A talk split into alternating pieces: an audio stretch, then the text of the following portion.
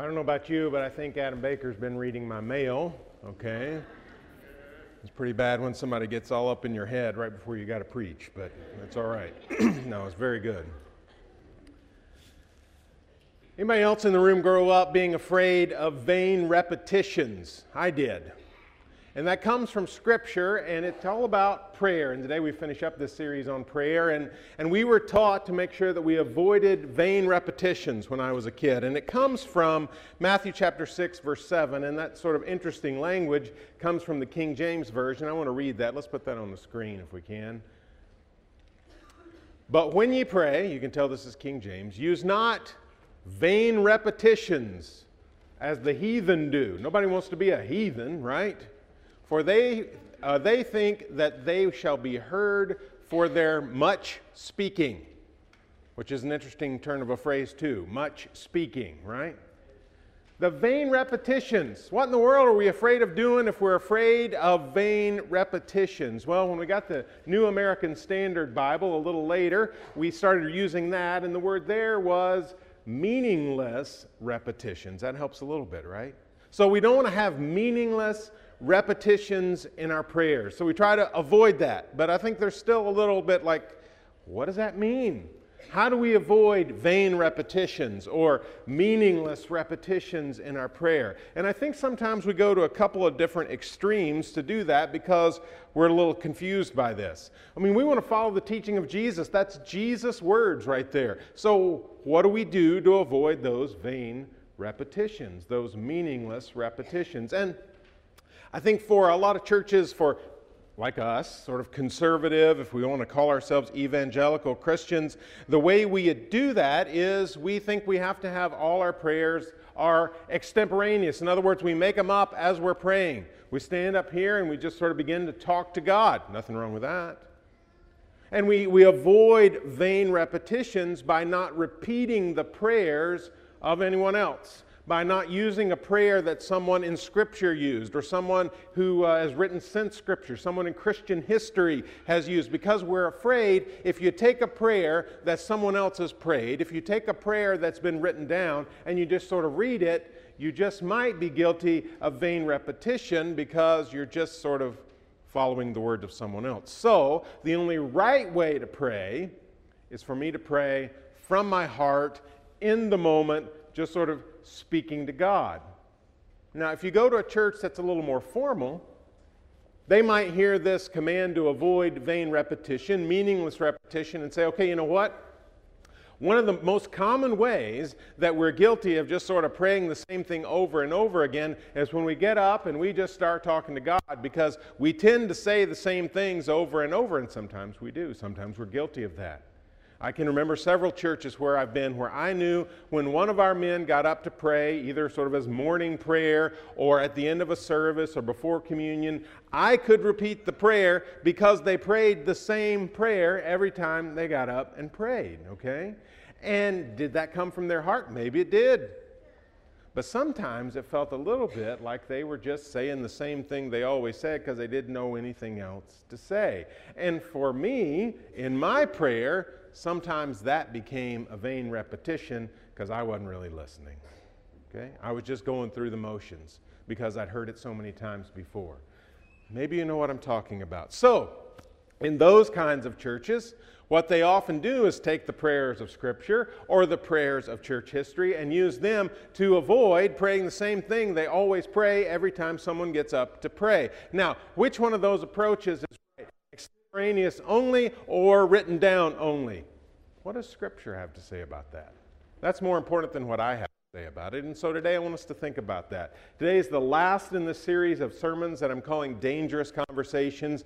We've been thinking about the power of prayer to change us, how we approach God, how prayer can change God. And then these last two weeks, how do we pray? Last week, how do I pray? How should I pray? This week, how should we pray? In other words, what should prayer look like when we get together and pray? Maybe in a worship service, maybe in a small group, a Bible study, a class, a meeting. What should our prayers look like when we as Christians gather together for prayer? It's not a topic we talk about very often, but it's an important one. So, what does Jesus say about that? To get at that, I'd like to turn to Matthew chapter 6. We just read some of that from the King James, but I want us to turn to the New International Version, which is a little easier for us to understand, and hear what Jesus had to say about our prayers together. This is again in the Sermon on the Mount. We've hinted at this passage all the way through this series. I've referred to it a couple times. This section contains the Lord's Prayer, which we'll get to in a few minutes. So let's examine this a little more carefully and take it apart. Matthew 6, verse 5, and when you pray, Jesus says, do not be like the hypocrites. Well, we don't want to do that. For they love to pray standing in the synagogues and on the street corners. Why do they pray standing in the synagogues and on the street corners? Well, Jesus tells us to be seen by others. Truly, I tell you, they've received their reward in full. But when you pray, go into your room, close the door, and pray to your Father who is unseen. Then your Father, who sees what is done in secret will reward you. Jesus is warning once again about why we pray. I mean, do we pray so that people will think we're people of prayer? Do we pray so that people will know that we talk to God? Will they think, okay, that person has a real prayer life? I've seen them praying. I know they pray. Will they be impressed by my relationship with God, by the words that I use? Will I show them that I'm really close to God because I've got the right language? Will they, will they know that I have the language of Scripture sort of embedded in me by the way that I pray? What will people think? Jesus says that's not what prayer is about. We are not here to impress someone with our prayer. Now, I know, and you've probably experienced it too, that there are times when someone has prayed, and I've gone, man, that person knows how to pray. But my guess is, like me, you've noticed that when those people pray, they don't seem to be trying to impress me. What impresses me is the way they're talking to God, not the way they're sort of impressing other people. And so, Jesus is saying, listen, when you pray, make sure you're not doing this to impress people. So, go in your closet and pray. Make sure nobody can see you, because if you're in your closet where nobody can see you, then there's no way you're trying to impress someone else because nobody's listening in except God. Now, is Jesus saying we should never pray in a public place? We should never come together in church and have someone lead a prayer? No. I think he's just reminding us that prayer really is about this relationship we have with God, which is a theme that we have brought through this whole series. That it's about relationship, it's about opening ourselves up to God. And though we may sometimes pray in public, though we may sometimes pray in a gathering like this, that should only be the overflow of the prayers that we pray when we're alone with God. That we need that time when there is no way to impress anyone else because there's no one else listening. And we're just talking to God. And God rewards that prayer because it's, it's directed toward Him and no one else. Verse 7. And this is sort of back to what we read earlier from the King James. And when you pray, do not keep on babbling like the pagans. There's your vain repetitions. For they think they will be heard because of their many words. Do not be like them, for your Father knows what you need before you ask Him. Now, Jesus here is warning these people of a problem that was very common in the ancient world. People sort of approached the gods, not just God Himself, but there are many gods as though they could you know, speak magical incantations over these gods and invoke their name. And if you said all these right words, then the gods were obligated to do for you what you wanted them to do. You could speak the right thing. If you spoke it enough times, then those gods would be impressed, hear you, and act for you. Or you could at least sort of keep them at bay so they were satisfied enough that they didn't call down curses on your head. And Jesus says, hey, listen, we're not like that. We don't worship those kinds of gods. We worship a God who created us, a God who wants us alive, a God who wants us to spend eternity with Him, a God who wants a relationship, uh, wants us to have a relationship with us so much that here's Jesus speaking to these people and headed toward the cross. That's the kind of God that we worship. So, it's not about magical incantations. It's not about saying the same things over and over and over again just to satisfy the gods or to make the gods happy. This is about relationship. So, what's Jesus saying? We might say it this way keep our prayer meaningful. If you want to have the right kind of prayer, it's not about certain words that you have to speak. It's not about repeating something specific. It's not about being a great public speaker. Keep your prayer meaningful. And sometimes that might mean that we speak extemporaneously. We just speak our prayer because we, we give the overflow of our heart. And sometimes it might mean using a prayer from the Bible, using a prayer from Christian history that reminds us to pray things that we don't normally pray. But the focus is talking to God and keeping that conversation with God meaningful being aware of the words that we're speaking, being intentional about talking to God in a way that engages Him, not just engages other people. And then Jesus goes on. Prayer is important, but he, he, he does this and then he makes his point by giving us this prayer that we find and call the Lord's Prayer. Beginning in verse 9, Jesus says, This then is how you should pray Our Father in heaven Hallowed be your name. Your kingdom come, your will be done on earth as it is in heaven. Give us today our daily bread, and forgive us our debts as we have also forgiven our debtors. And lead us not into temptation, but deliver us from the evil one. Jesus says this is how you should pray. And then he gives us that prayer that is probably the most familiar prayer to uh, all of us as Christians, to the church in general, to Christians around the world. We repeat that prayer more than any other. So when Jesus says, This is how you pray, what does he mean? Does he mean these are the words you're supposed to speak? When you pray, say this Our Father, who lives in heaven, hallowed be your name. Is that what you're supposed to say? Or does Jesus mean, hey, here's an example. I talk to God first and I praise God. And, and, I praise God for who He is and what He's done. And I take my, my sin to Him and ask for forgiveness. And well, what does all that mean? Is it one or the other? And I think we have to admit we get it wrong when we say it has to be either repeating this prayer or using this prayer as a model for us, as a template for our own prayer. Does it have to be either or? I don't think it does. I think this is a powerful prayer that takes us places that maybe we wouldn't go on our own, either by repeating it meaningfully, speaking it in a way where we hear the words and not just repeating it.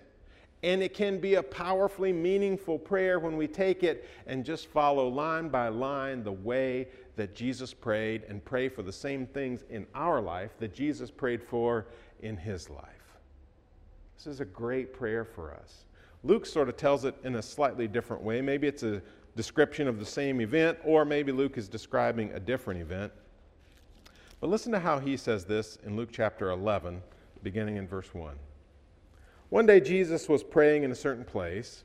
When he finished, one of his disciples said to him, Lord, Teach us to pray, just as John taught his disciples. John taught his disciples to pray, and we've been just sort of sitting around waiting for you to teach us to pray.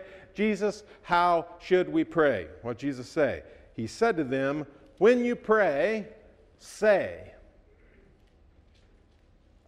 Well, that surprises us a little bit because then these are the words Father, hallowed be your name, your kingdom come. Give us each day our daily bread. Forgive us our sins, for we also forgive everyone who sins against us. And lead us not into temptation. I think it's been our tendency to say what Jesus means in the Lord's Prayer is use it as a model, use it as a template. And I think we should do just that. But then we hear when Jesus prays a very similar prayer in Luke, Jesus saying, When you pray, say this. So maybe Jesus means both. Maybe this is not an either or. Maybe Jesus is saying, listen, there's more than one way to pray. And sometimes what we do is we stand up and we take the models from all over Scripture, and there are many of them, and we speak from our hearts and we talk to God and we lay out our lives. We lay out together our concerns as the church, and it becomes really a way for us to be meaningful before God. And sometimes there's also a place for repeating the Lord's Prayer, repeating the prayers of Scripture, using a prayer that was written down long ago or maybe recently, and praying through that prayer, but keeping it meaningful. So, how do we pray? How should we as the church pray? Well, I think we follow Jesus' example. We pray like Jesus. When Jesus was on the cross, he prayed the words of the Psalms. Seems like a good idea. We can do that. We can pray words that have been prayed long before us. We can pray the Lord's Prayer together. You know, when we pray the Lord's Prayer together, it's challenging.